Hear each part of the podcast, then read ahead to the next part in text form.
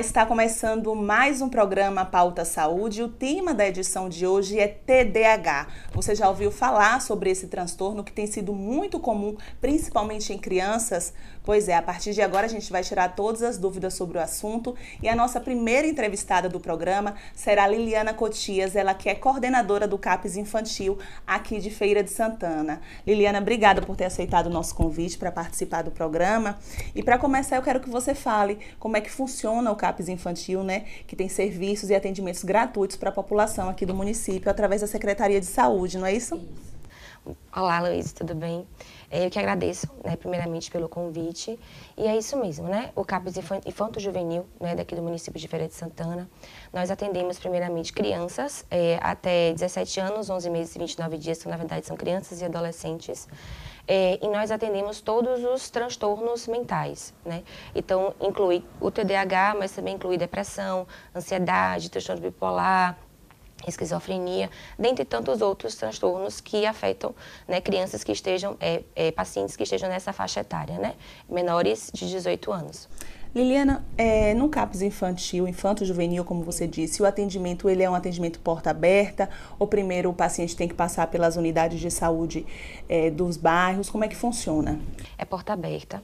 É, e lá nós recebemos dos mais variados locais, né? Recebemos tanto de encaminhamentos de é, CRAs, CREAS, né? Locais assim mais voltados para a questão social, como também é, judiciário, como vara da infância, é, conselho tutelar, é, encaminhamentos de hospitais, como por exemplo o EC, até a demanda espontânea mesmo, né, que são aqueles pacientes que chegam ao CAPES através de, de familiares que identificam algum tipo de alteração naquela criança ou naquele adolescente e levam até o CAPES para a gente poder né, fazer esse atendimento e identificar se realmente há algum tipo de alteração ou não.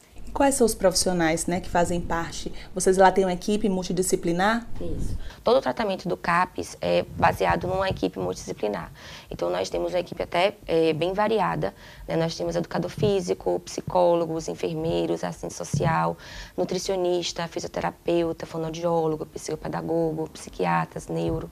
Então, é uma equipe bem, bem grande da quantidade, né, da variedade de profissionais, sim. Liliana, agora falando né, sobre o TDAH, que é o tema do nosso programa, como é que é estruturado o suporte terapêutico para crianças com TDAH? É, o o TDAH, assim como outros transtornos também, a gente não tem uma, uma, uma, receita pronta, né? Então, vai variar muito daquele paciente em específico, né? Quando esse paciente ele chega no CAPES, nós fazemos o acolhimento, onde a gente vai colher toda aquela história daquele paciente, toda aquela anamnese, né? É, é feita com esse paciente. E baseado no que esse paciente traz, a gente monta o planejamento terapêutico desse paciente. Então, é, o suporte é baseado principalmente na equipe né, um fornecimento de um tratamento multidisciplinar, onde vai variar de acordo a cada é, situação de cada paciente. Então, no caso do, até do TDAH mesmo, tem pacientes que chegam né, e tem um, um indício de TDAH, mas varia né, de um para outro. Então, às vezes, tem paciente que chega lá com perfil de TDAH, onde a gente monta o planejamento terapêutico voltado com psiquiatra, psicólogo, às vezes precisa de uma fono, já às vezes tem outro paciente que tem esse mesmo perfil a gente não inclui a fono. Então vai variar muito de cada paciente que chegue, mas o principal é que é um tratamento voltado para o atendimento multidisciplinar. Liliane, qual a importância né, da participação dos pais e da família nesse tratamento do TDAH voltado para crianças e adolescentes? Toda, toda. É, é extremamente importante. Primeiro porque são os pais que cuidam dessas crianças, né? Na grande maioria, os pais ou o responsável legal por essa criança, esse menor. É, então, o pai e a mãe ou o responsável estar tá inserido nesse contexto é de extrema importância, primeiro porque alguns ainda têm um preconceito. Né? É, não acha que existe o TDAH. Às vezes acha que é aquele adolescente que tá, é, não está tirando nota boa na escola porque tá, não está querendo estudar preguiça, né? a criança é a birra, tá, né? Tá tendo aquele comportamento que não fica quieto porque é birra, é, é, muito agitado. Então, às vezes, tem um preconceito de achar que não, que não existe o TDAH, que não é o TDAH, porque é a criança ou adolescente que está fazendo aquilo, né? É, de propósito, digamos assim. Então, o fato dessa, desses pais, esses responsáveis estarem inseridos nesse contexto é de extrema importância porque é o momento que a gente tem para poder orientar. Né? O tratamento ele vai né, para a criança, a terapia vai para a criança, para o adolescente, mas também também, de certa forma, para os responsáveis, é, nas orientações, né, para a gente poder é, informar para eles o que é o TDAH, por que, que o filho ou, ou, ou né, aquela pessoa que está sob a tutela dele está tendo aquele tipo de comportamento. E também pelo fato de que você cuidar de uma pessoa que tem um transtorno, seja ela seja ele qual for, também é uma pessoa, o cuidador também precisa do cuidado. Né? Então, o CAPES, a gente também tem esse momento, através, por exemplo, de grupos terapêuticos, oficinas terapêuticas para as mães, por exemplo, para a gente que é um momento onde elas podem também interagir com outras mães, para poder identificar, né? Olha, não só, não, não só sou eu que passo por essa situação, não é só com o meu filho, o que é que é, determinada pessoa fez e adiantou, vou tentar com o meu também, entendeu? Então, assim, o, os pais, os responsáveis estarem inseridos nesse contexto, é de extrema importância. Liliana, esse diagnóstico de TDAH geralmente ele é dado durante o tratamento, as crianças e os adolescentes chegam com alguns sintomas, alguns sinais, mas não detectam que se trata do TDAH. É comum acontecer isso? É, pode acontecer sim, porque assim, é, elas, as crianças principalmente, né, elas estão no pico do desenvolvimento. Né? Então é a fase onde elas mais se desenvolvem é justamente nessa, nessa fase da infância. Então muitas vezes acontece, e aí não falo só do TDAH, eu falo no geral, né? de chegar no CAPES é, e os pais relatarem determinados, determinados comportamentos dessa criança e às vezes não é um transtorno mental, às vezes é uma questão relacionada ao desenvolvimento mesmo, né? uma deficiência intelectual e não um transtorno mental mesmo, propriamente dito. Então nesse momento, nesse primeiro momento quando ela chega no CAPES, que nós realizamos aquela que eu falei neste instante, dessa anamnese, essa colheita, né, de toda a história desse paciente, é que a gente vai traçar os indícios de que, essa, de que esse paciente é, tem indícios de TDAH. Mas quem vai definir mesmo tudo isso é a partir do momento que ela passar pela equipe multidisciplinar. Então, nesse primeiro momento, a gente, o profissional que vai atender essa paciente ou esse paciente vai estar tá fazendo um, um, projeto terapêutico né, inicial, do primeiro momento desse paciente, onde vai incluir os outros profissionais, por exemplo, o psiquiatra, a psicóloga, uma psicopedagoga, se houver necessidade, e depois retorna para esse profissional que atendeu inicialmente, para onde aí ele vai poder ter o contato em prontuário e ver o que, é que esses outros profissionais identificaram desse paciente. Em alguns momentos o médico ele já diagnostica. Outros, muitos tantos outros, não. Ele prefere passar também pelo restante da equipe para ter um olhado. O que, é que a psicóloga falou? O que, é que a psicopedagoga identificou? Para daí, no final né, dessa, dessa avaliação da equipe multidisciplinar, a gente poder estabelecer um diagnóstico mais definitivo. Mas, nem, mas também não é sempre. Às vezes acontece de ter paciente lá onde a gente tem mais, não é imediato, né, com um mês, dois. Às vezes o médico precisa né, avaliar por mais tempo, por mais meses, ter mais encontros, para daí a gente conseguir fechar né, um diagnóstico. Liliana, em relação ao uso de medicamentos, né, para o tratamento do TDAH, é necessário em todos os casos ou depende de cada tipo, né, da evolução do paciente, da criança, do adolescente? Isso, depende da evolução e de cada caso. Né? Não são todos os casos de TDAH, mas não é porque o paciente tem TDAH que já é definido, definitivo, que ele vai precisar fazer uso de algum medicamento. Então, vai depender, como você bem falou, né? do, do, do da evolução desse paciente, né? de que estado esse paciente se encontra é, quando ele chega no CAPES, como é que esses sintomas estão tá influenciando na vida cotidiana desse paciente. Então, vai depender muito. Então, não é porque esse paciente tem um TDAH que obrigatoriamente ele vai fazer uso da medicação. Vai depender da avaliação que a equipe multidisciplinar fizer né? e, obviamente, o médico que é quem prescreve a medicação. Isso vale para outros transtornos mentais também, né? Muita gente atribui o CAPES ao uso de medicamentos, mas não é sempre assim, não é isso? É a mesma, é a mesma, é a mesma situação. Nem, não é porque o paciente precisa ir ao CAPES para fazer qualquer tipo de tratamento que implica dizer que vai ser um tratamento medicamentoso. Né? O tratamento da, da, saúde mental, né, para transtornos mentais, a gente se baseia numa, num tratamento multidisciplinar. Então, às vezes, aquele paciente chega na unidade e ele está precisando mais de uma escuta, de um acolhimento. Né? Então, é, é, uma terapia com o psicólogo, às vezes ali com assistente social junto para poder estar tá entendendo a questão social também que está afetando a questão né, da saúde também. Então, todo aquele contexto multidisciplinar, muitas vezes, já ajuda muito aquele paciente, já é a terapia. E não precisa tantas outras vezes chegar no medicamento. Outras vezes sim, mas não são todos os casos, entendeu? Perfeito. Liliana, é, esses pacientes com TDAH, eles costumam ter alto ou é um tratamento contínuo, né? Que vai até para a fase adulta? Geralmente é contínuo, né? Porque o TDAH, ele é um, é um, é um transtorno, né? Então, é, a pessoa geralmente ela leva mesmo para a vida adulta. Ela se inicia na fase de criança. É, e o ideal é que, quando identificado, né? As pessoas né, percebendo qualquer tipo de alteração, elas levem as unidades de saúde, levem ao CAPS, para poder identificar e saber se se trata realmente desse transtorno, para iniciar as, tera as terapias, né? Para evitar uma consequência no futuro. É, porque o TDAH ele é justamente um transtorno neuro, no, no, do, do neurodesenvolvimento. Então, vai afetar justamente o desenvolvimento dessa criança, porque ela causa né, a questão da, da inquietação, é, a, a, a, impulsividade, a desatenção. Né? E isso tudo afeta não só na relação dela né, em casa, com os pais, que muitas vezes têm atitudes mais repressivas, né, de, mais punem mais, às vezes, por não entender, por não saber que é o TDAH, até em situações da escola mesmo, né? O desenvolvimento da, da aprendizagem na escola. E isso, consequentemente, se você não cuidar na infância, vai refletir como é que ele vai ser na vida adulta, nos relacionamentos dele da vida adulta, no trabalho, né? Como é, como é que vai ser esse adulto. Né, lá na frente. Então, sim, ele evolui para a vida adulta, mas, por exemplo, às vezes as pessoas perguntam muito, os pais às vezes têm essas dúvidas. A dúvida no sentido de, ah, meu filho ele vai ter que tomar medicação? Meu filho é, vai tomar medicação para a vida toda? Não, não necessariamente.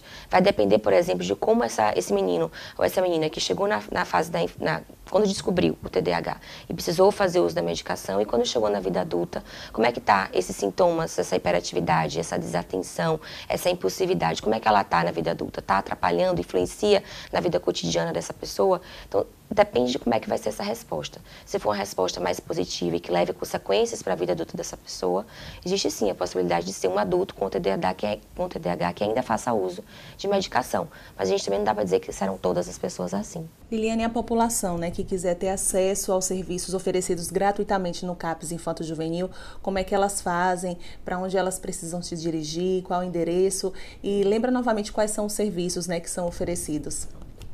O CAPES ele é porta aberta, então nós é, atendemos de segunda a sexta-feira, de 7 às 18 horas. Então, por ser porta aberta, elas podem ser encaminhadas por alguma outra unidade social, de saúde, judicial, ou ela pode vir é, por demanda espontânea é, ao CAPS. Aí o que a gente só pede é que sendo né, principalmente por demanda espontânea, que levem sempre a cópia né, do RG, CPF, comprovante de residência e cartão SUS da criança ou do menor. E a gente precisa de um responsável legal, porque por se tratar de menor, a gente precisa sempre desse acompanhante. E aí, por ser o acompanhante do, do da criança, né, tem que trazer também uma xerox do RG do responsável. E os atendimentos que nós oferecemos lá, como eu te falei, é um atendimento multidisciplinar, onde a gente tem uma equipe vasta né, de profissionais é, e além disso, nós também temos grupos terapêuticos, oficinas terapêuticas, que também nós temos tanto para os pacientes, como para é, oficinas que são direcionadas para o acompanhamento dessas mães, né, que estão aí lidando com, essa, com essas crianças e esses menores diariamente. Liliana, muito obrigada viu, pela sua entrevista. Quero aproveitar também para parabenizar o trabalho que vocês realizam no CAPS, que é muito importante e muitas pessoas não sabem né, que existe aqui em Feira de Santana, que é gratuito uhum. e que podem ter esse suporte. Exatamente. Muita gente às vezes não, não sabe que existe. É, o CAPES Infantil, inclusive, ele, ele, hoje é localizado na Rua Alameda das Pedras, sem número, bairro Olhos d'Água.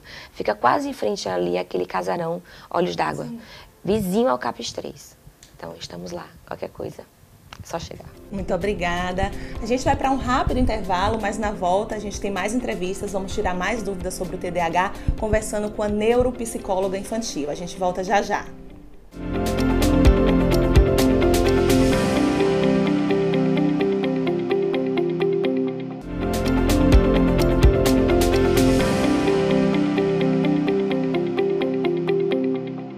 Programa Pauta Saúde está de volta e a gente continua falando sobre TDAH. E a nossa entrevistada da vez é Jéssica Costa, ela que é neuropsicóloga infantil.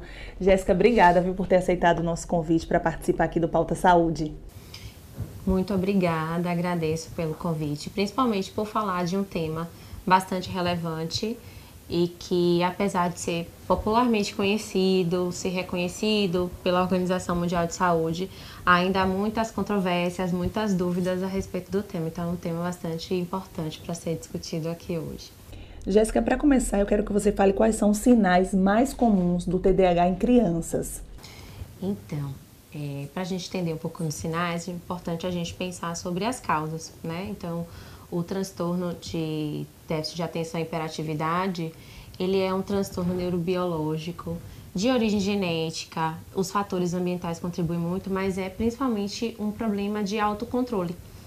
Então, essa área do cérebro não é tão desenvolvida nas crianças que apresentam TDAH. Então, como elas não desenvolvem o autocontrole, então os principais sintomas que a gente observa é justamente nesse problema, né, de uma atenção concentrada, uma distração maior, uma hiperatividade, uma dificuldade maior de concluir atividades, a menos que seja solicitado. Então, há um problema nesse planejamento de manter essa atenção, é, a irritabilidade também. Então, são crianças que apresentam é, uns sintomas e um limiar baixo de frustração. Apresenta também uma distração muito significativa que impede o rendimento dela. E quando a gente fala de transtorno, a gente está falando que em alguma área do desenvolvimento dessa criança vai haver algum tipo de prejuízo. Então, esses prejuízos são observados através desses sintomas de desatenção, os critérios, né? Desatenção, hiperatividade e impulsividade. É, Jéssica, hoje a gente percebe que mais casos são diagnosticados. Isso significa que as pessoas têm buscado ajuda, é por conta disso, porque é um transtorno que já existia, mas poucas pessoas tinham conhecimento. A gente pode atribuir, então, o fato do crescimento no número de, de casos de TDAH por conta da procura mesmo pelo diagnóstico, pelo tratamento? Apesar é, desses diagnósticos serem, né, os sintomas serem identificados, precocemente, né, está sendo feito de forma mais precoce, também está sendo feito de forma errônea os diagnósticos, né, as avaliações. Porque é um diagnóstico essencialmente clínico e precisa de uma avaliação completa, que envolve avaliação com os pais, envolve avaliação escolar, aplicação de escalas. Então, sim, há um aumento desse diagnóstico por uma observação precoce, mas também por erros de diagnóstico. Né? E esse diagnóstico, você falou que é toda uma avaliação, é, ele é feito por quais profissionais? Ele é feito, na verdade, por uma equipe interdisciplinar né? Principalmente porque não é somente uma observação. E para a gente é, fechar um diagnóstico, para observação de diagnóstico, a criança precisa apresentar em mais de um contexto. Então é interessante que seja justamente a avaliação completa, porque não é um teste específico de uma ressonância, um eletrocefalograma que vai determinar se a criança tem ou não. Então não é um diagnóstico essencialmente médico, ele é feito por uma equipe multidisciplinar. Então precisa desse olhar escolar, olhar profissional, né, da avaliação profissional, do psicólogo principalmente. E é um conjunto de fatores, então precisa ser observado o comportamento dessa criança na família. Então é uma avaliação extremamente completa, precisa ser feita de forma cuidadosa, criteriosa, justamente por isso, por ser um diagnóstico essencialmente clínico. E há uma idade, Jéssica, assim, é, que dê para detectar o TDAH? Existe um limite em relação a isso ou não? Existem diretrizes específicas para a direção do tratamento. Né? Então, por exemplo, crianças abaixo de 4 anos de idade, a gente já pode observar que uma criança que apresenta uma agitação motora maior, ainda ela não consegue ficar tão quieta, mas também já é esperado do desenvolvimento que ela ainda não consiga ter esses movimentos. Mas se for algo que realmente já traz um prejuízo, né, para os pais e prejuízo a gente tem de, por dificuldade, que, né, que fique bem, bem claro. Então elas vão apresentar uma distração maior, elas vão mudar de estímulos muito rápido, de brincadeira para outra brincadeira. Então tem idades específicas e tem diretrizes para cada idade. Então é um transtorno que você pode descobrir na fase adulta, mas ele é um transtorno de neurodesenvolvimento da fase inicial da vida. Ou seja, ele não surge na vida adulta, ele precisa ser identificado e a gente já identifica que começa na, na primeira infância. Jéssica, como é que os pais né, e os educadores eles podem apoiar uma criança com TDAH em casa e na escola? É muito importante né, que é, toda a família esteja envolvida no processo, assim como os educadores? Na verdade, é, é, importante que todas as pessoas que estão envolvidas no cuidado dessa criança, desse adolescente, precisa participar ativamente, né? Todos que estão direto ou indiretamente envolvidos no cuidado. Então, inicialmente, buscar informação, Né? Às vezes os pais chegam com determinadas queixas de meu filho fica várias horas no videogame, mas para fazer uma atividade tem uma dificuldade. Né? Então precisa ter essa informação para entender por que, que esse comportamento acontece. Busca acolhimento, principalmente, e o estabelecimento de uma rotina como a criança precisa ir para a escola, tem um momento né, de lanchar, tem um momento de estudo, tem todos esses processos, isso precisa ser elaborado de forma integral. Todas as pessoas precisam participar. É, Jéssica, quais são as estratégias né, para gerenciar a impulsividade que está totalmente associada ao TDAH, né, em alguns casos? O que acontece no, no cérebro de uma criança com TDAH é justamente que ela não, não consegue perceber as consequências do ato. Então é como se esse momento de pensamento não tivesse presente. Então ela sente a emoção e ela executa. O que a gente vai proporcionar né, na avaliação, na psicoterapia, é justamente essa educação dessas emoções, a identificação delas e o estabelecimento de rotina juntamente com a família. Jéssica, hoje muitas pessoas elas dizem que têm TDAH sem ter tido um diagnóstico preciso. Isso tem acontecido com muita frequência? Qual é a sua opinião sobre isso? Sim, muitas pessoas é, têm chegado ao consultório, né? Muitos pais, muitas pessoas, adultos, crianças, é, chegado ao consultório com essa queixa específica, eu tenho um TDAH. A gente precisa tomar cuidado em relação a esse diagnóstico, porque, por exemplo, com a, a internet, a difusão da, das informações, muitas vezes as pessoas observam aquele checklist né, que é mostrado por profissionais, e elas entendem, ah, eu tenho esses sintomas, então eu tenho TDAH. Mas não necessariamente. Quando a gente faz uma avaliação, a gente precisa ter cuidado da intensidade com que ocorre, a frequência que ocorre esses sintomas. Né? Existe a presença desses sintomas por mais de seis meses, como eu sinalizei. Né? São crianças que apresentam, ou pessoas que apresentam um prejuízo em, em alguma área do desenvolvimento acadêmico, laboral. Então, há uma difusão da informação e isso é extremamente importante, mas a gente precisa ter cuidado, porque é natural que aconteça um ou mais sintomas, né, que concorrem com os, com os transtornos, mas não necessariamente é um diagnóstico de TDAH. Jéssica, muito esclarecedora a sua entrevista. Tiramos muitas dúvidas acerca de um assunto tão importante. E quem quiser conhecer um pouco mais do seu trabalho, como é que faz, onde é que você atende, quais suas redes sociais? Então, é, minha rede social é Jéssica Costa Neuropice, Instagram, e eu atendo algumas clínicas, em especial no edifício Premier. Perfeito, Jéssica, muito obrigada, viu? O programa Pauta Saúde fica por aqui. Semana que vem a gente está de volta com um novo tema para vocês.